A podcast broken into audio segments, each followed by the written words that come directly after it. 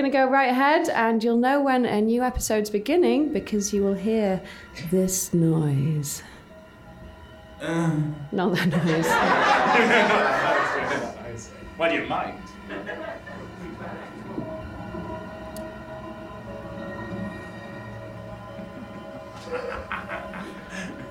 If you're ready. Shut your eyes, stop your ears, and sleep. Let the rumble of the engine and the sway of the road soothe you. Sleep, defenseless, vulnerable to the enemies who surround you. Sleep, oblivious to the simmering machinations of those who wish you harm. Sleep, and do not dream of the unstoppable disaster that surges to meet you at the unseen hour.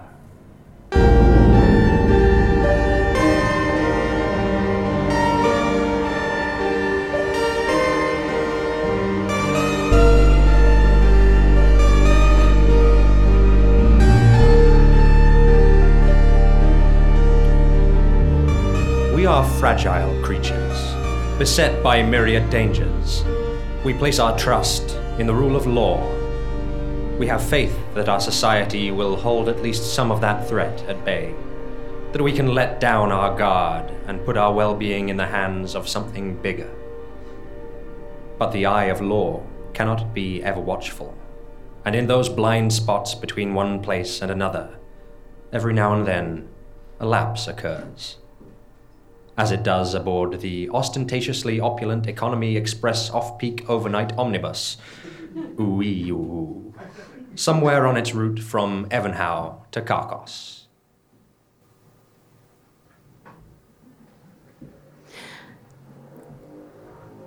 Oh, I can't sleep any more, Father. Look, the sun is starting to come up. Father? Father? Miss Imogen, what's the matter? What's happened? Oh, Flem, it's Father. Look! Colonel Mupps? Colonel? Wake up, sir! Sir! Oh, my God, he's dead! Oh, dear, somebody died. I overheard you screaming hello. It's my poor master and employer, Colonel Mupps. I've known him for years.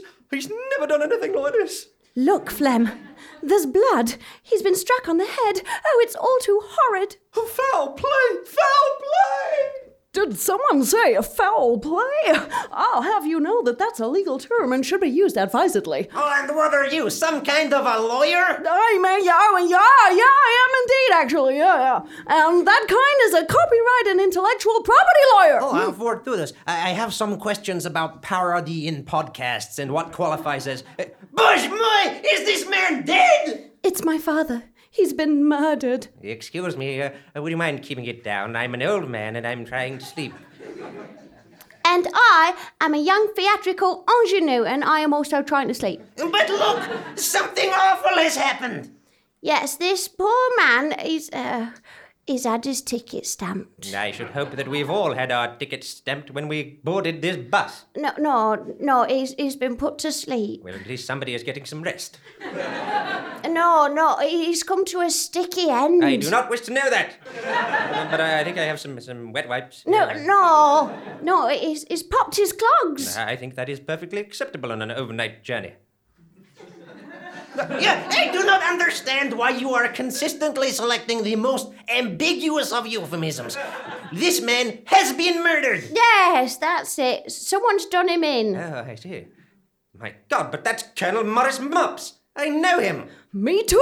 And so do I. Yeah, I think it's become apparent that we all know him. And that the killer must still be aboard this bus. Yes, the killer must be one of us. Wait. There's one more passenger sitting there in the shadowy recesses at the back of the bus. But all I see is an indistinct hairy mass. Wait, oh my, it's an enormous moustache!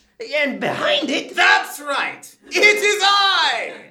The world's greatest detective, Rufus Strideforce. A detective indeed. World's greatest detective. World's, uh, yes, uh... Well, that should come in useful in clearing up this mess. Very convenient indeed. Yes, very. For someone aboard this bus, is a murderer. One of the eight of us? Ha ha ha, but you are forgetting. If there are only eight of us, who is driving the bus? Yeah, that's me, hello. I'm the bus driver. A little bit behind there, in case you were wondering. Oh, so, so you, you can hear everything everything going on here? Yep. I heard various thumps and bangs and other noises during the night, but uh, I've got to keep my eyes on the road, you know? You you do know there's been, there's been a murder? You don't, don't want to radio the police or anything? Like... No, I was thinking that since we have the world's greatest detective aboard, we could sort this whole thing out before this uh, National Express ostentatiously opulent Economy Express off-peak overnight omnibus, wheel service, reaches its final destination at Kirkos Tabernacle Street. Save everyone a bit of bother, right? Righto. I suppose I'll just solve the mystery then, since that seems to be the the. Uh... I shall just I shall just retrieve my detective things: uh, magnifying glass, pipe, protractor, and so on, uh, from this bag where I have them neatly folded. Inside of this monologue. Then we shall see. Have you ever gone to buy lunch in a sandwich shop to find someone restocking the shelves at exactly the wrong time? Their trolley right in the way. Did you get a little irritated? Bitch a little with your friend afterward. I have some information for you. That was done deliberately. Have you ever spotted someone flirting at the till with the person making the coffee? Deliberate. Has the person who was clearing up mistaken your full coffee for an empty one? Did you both laugh it off? Deliberate. All of these interactions, all of them, have been designed to create a memory of the shop. The people who work in the shop even have quotas to fill these little stories each week. Some of these interactions are tiny, such as, must make the customer repeat each order thrice, or always forgets if the coffee is supposed to be decaf, or at a rate of one to three, put the meat sandwiches into the vegetarian section. They have all been told how to behave. You all seem doubtful. Just another one of Crazy Sarah's stories. But you haven't been there. I, I used to work in a sandwich shop, you see. Not a nice local deli, but one of those big franchises that you see everywhere. In every street, at every train station. You know the one I mean. So, most of the days in the train station, I served the bitter coffees to the bitter customers. Sandwiches to the sandwich queue, and sent the leftovers to the leftovers. Via charity. We all wore name badges at work. The true purpose of the name badge is to give the customer an idea of the character being played in the story. Every badge has a character and behaviours to go with it. These characters create little stories which you can relate to others, subconsciously passing on the details about the shop itself. It's sort of unwitting word of mouth. Harmless enough, you might think. But one day they gave me a name badge that wasn't my name. Melanie is not my name, I said. The rest of the team just stared at me. Melanie is your name. That, that is what your name badge says. Melanie is not my name, I repeated. Melanie obeys the code of conduct, the manager said, handing me my behavioural worksheet. I used to have a name badge with my name on it. Controversial, I know.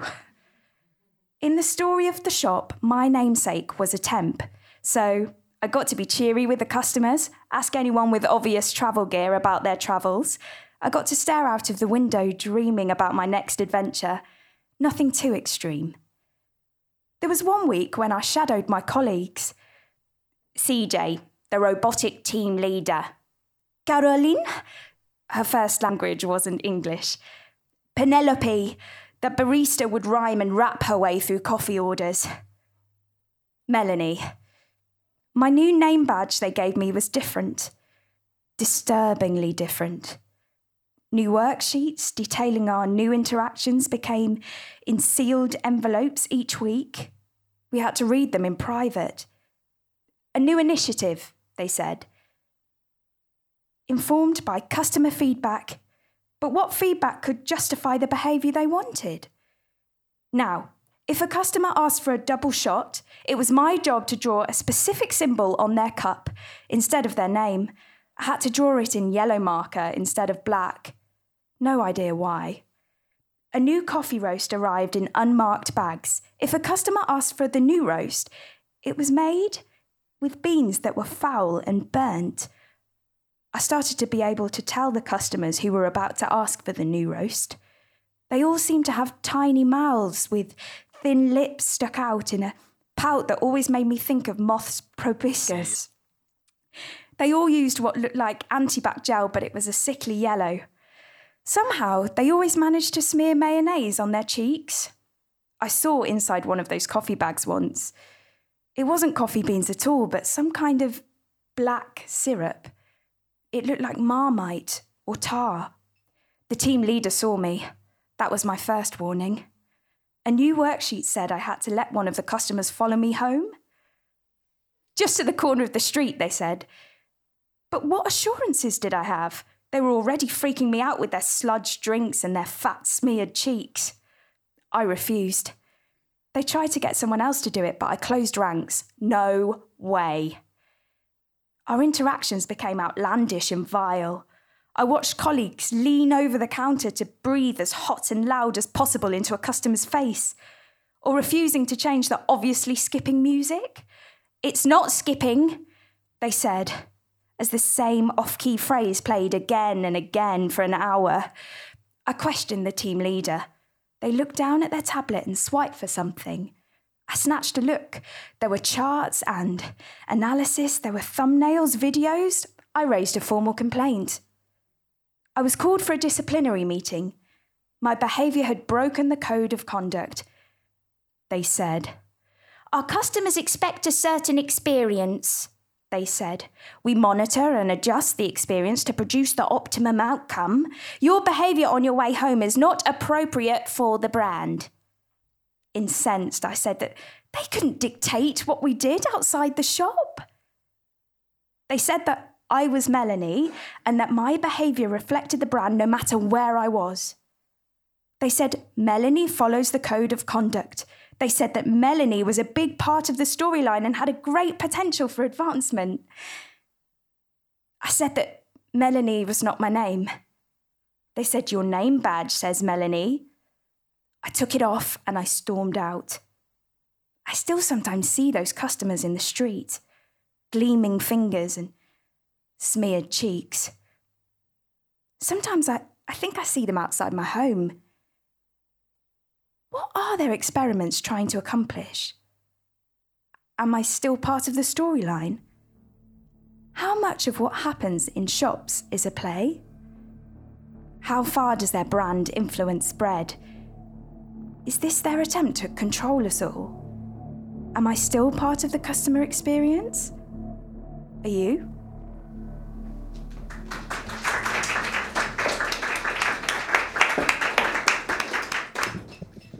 Now, see here. We can't take the law into our own hands. We should wait for the police. Spoken like a lawyer, Mister Kent. Oh, that's right. He is a lawyer. A copyright lawyer. who is who is currently embroiled in litigation against Colonel Mupps, a case which was not going well. Until the Colonel's sudden demise, that is. That is a serious allegation. But I make no allegation. I merely present the fact. Why go any further? We have found our killer, surely. If we had, it might save you some embarrassment. Miss Gabriella Yagcheck. What? Especially in the face of the upcoming merger between your business interests and that of the deceased. Curses! Uh, you are very well informed. Anyone would think you had Googled us. Oh, no, I, my research is a little more thorough than a, a cursory glance at the synopsis section of a Wikipedia article. I, uh, I assure you of that. Uh, but, but, but it proves nothing. I, I am no murderer. Well, maybe they're in it together. Oh, dear, now they're all looking at me. Oh, oh. Oh, hell, no, no, look, I, I didn't even know the man. No, perhaps not. But you did know his manservant, Flem Bluepoint. I never. I'm just an old lady. Are you? Or are you, in fact, Her Majesty Queen Sob of Asturitania, travelling incognito in order to pursue the low-born servant with whom you fell in love and free him from his indentured servitude? Oh, you're spot on. We were going to run away together. But we haven't done a murder, I promise. It seems that everyone in is in cahoots on this bus. Yes, it does begin to look that way, doesn't it? Count Albert Grick! Uh, allow me to interrupt you there and volunteer the details of my connections with the deceased, potentially giving away more than is prudent. I knew Morris from our time in the military. Uh, we have had a vendetta for years and fought several duels. I admit I hated the man, but I would never resort to such dishonorable means to dispatch him. Mm, we, we shall see. Yeah. Now, there only remains the ingenue, who will now receive funding for her theatrical endeavors without interference. What? I hadn't even thought about that. And his daughter, who stands to receive a substantial inheritance. Well, I never. The very thought...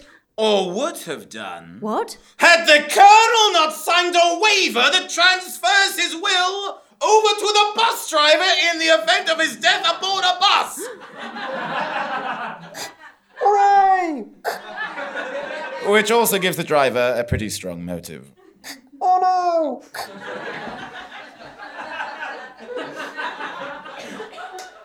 So we're all suspects. And you haven't got any closer to solving the murder. No, no, to do that, we will need to inspect the body. But, Detective Strideforce, we've already seen that my father was killed by a blow to the head. That's right. He was clearly struck with a cudgel. Much like the one Flem is hiding up his sleeve! Oh, no! All right, I admit it. I killed him. We had a disagreement, and in the heat of the moment, I give him a tap with my shillelagh. Oh, but, my darling, you needn't lie for me. I wasn't. But I poisoned him with the tip of my umbrella. You can't have killed him. Well, now that you mention it, it was a very one-sided argument.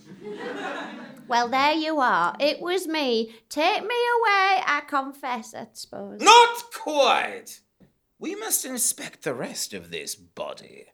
And to do that, we will need to extract the Colonel from beneath our very own last chicken in the shop, acoustic bastard Andy Goddard. Man, folks. Hello, uh, the name of my music act is The Bottom of the Barrel, uh, and that is what I am.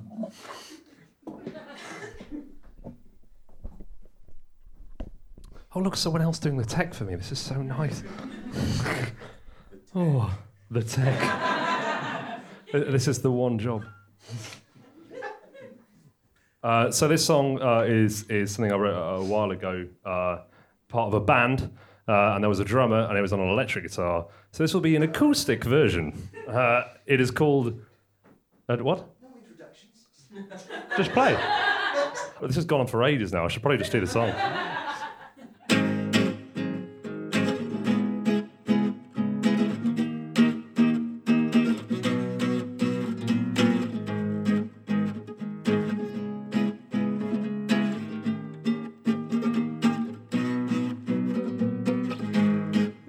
Go down to the woods today, you're in for a big surprise.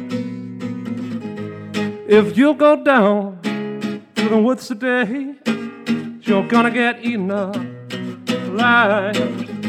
She's a man-eater, she's impartial to women and children and also you. The mammoth colossus of hefty proportions doesn't mean that she ain't into small portions. Don't fuck with the bear. Nature leads you alive. Nature hails into the claw, and what is more?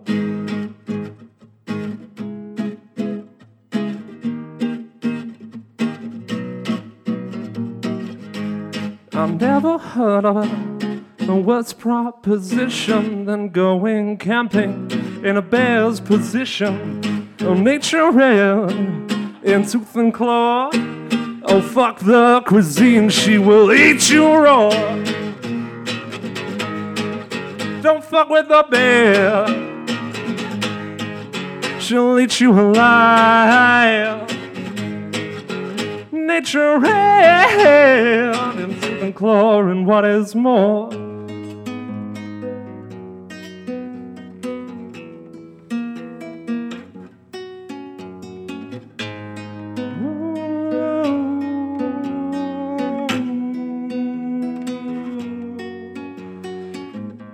I implore you not to go into the woods. I would rather you did not go into the woods. Don't fuck with a bear, she'll eat you alive. Nature ends tooth and claw, and what is more?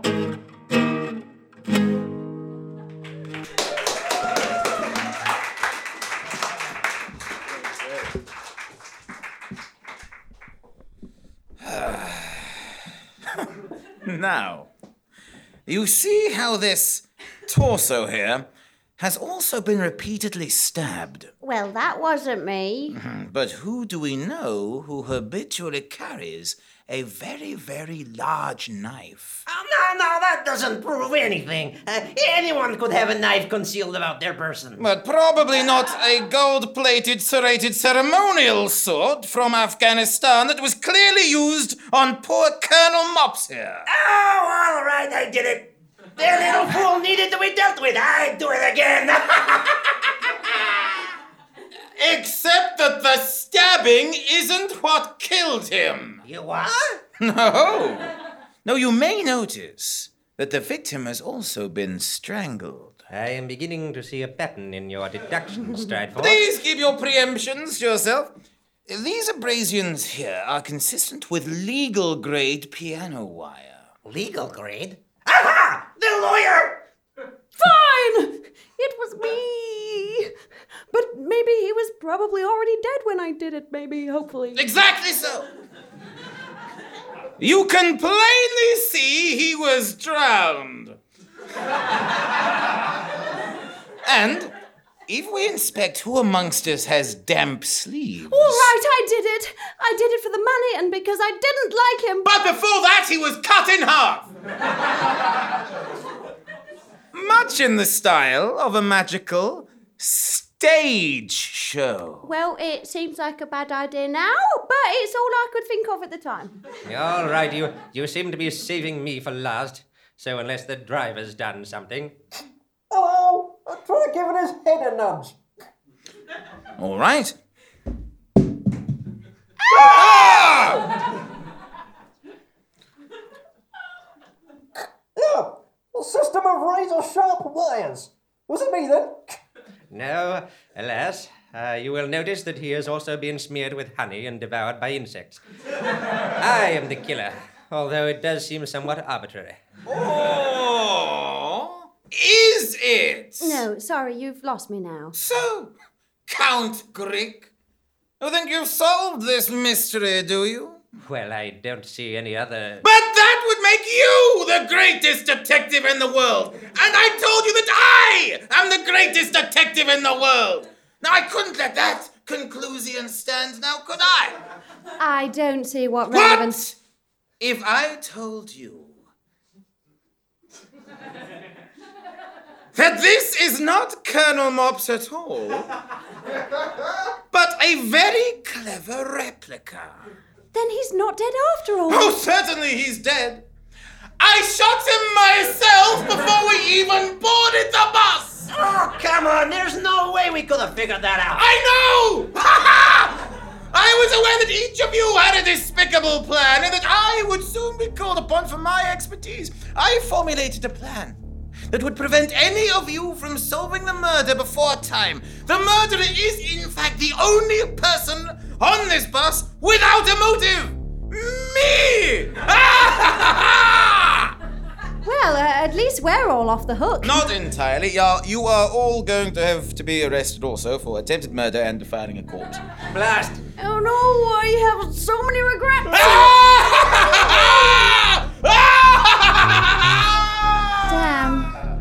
Damn. And so, a bus full of criminals continues on its journey, and a man senselessly murdered is accorded some small measure of justice, however pitiful. And you too, dear listeners, must continue on your journeys, steering yourselves safely between the lines of the law, until the next Unseen Hour.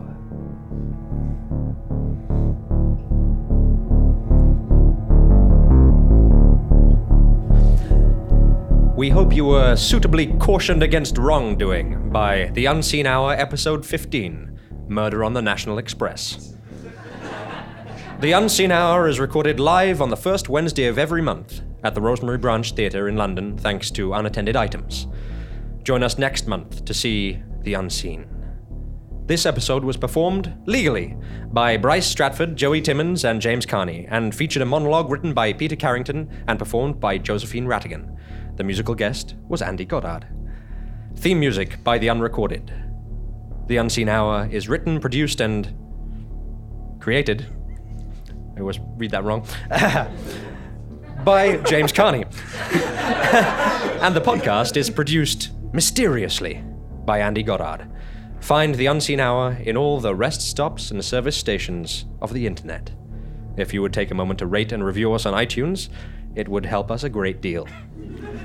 We all look forward to seeing you here again at The Unseen Hour.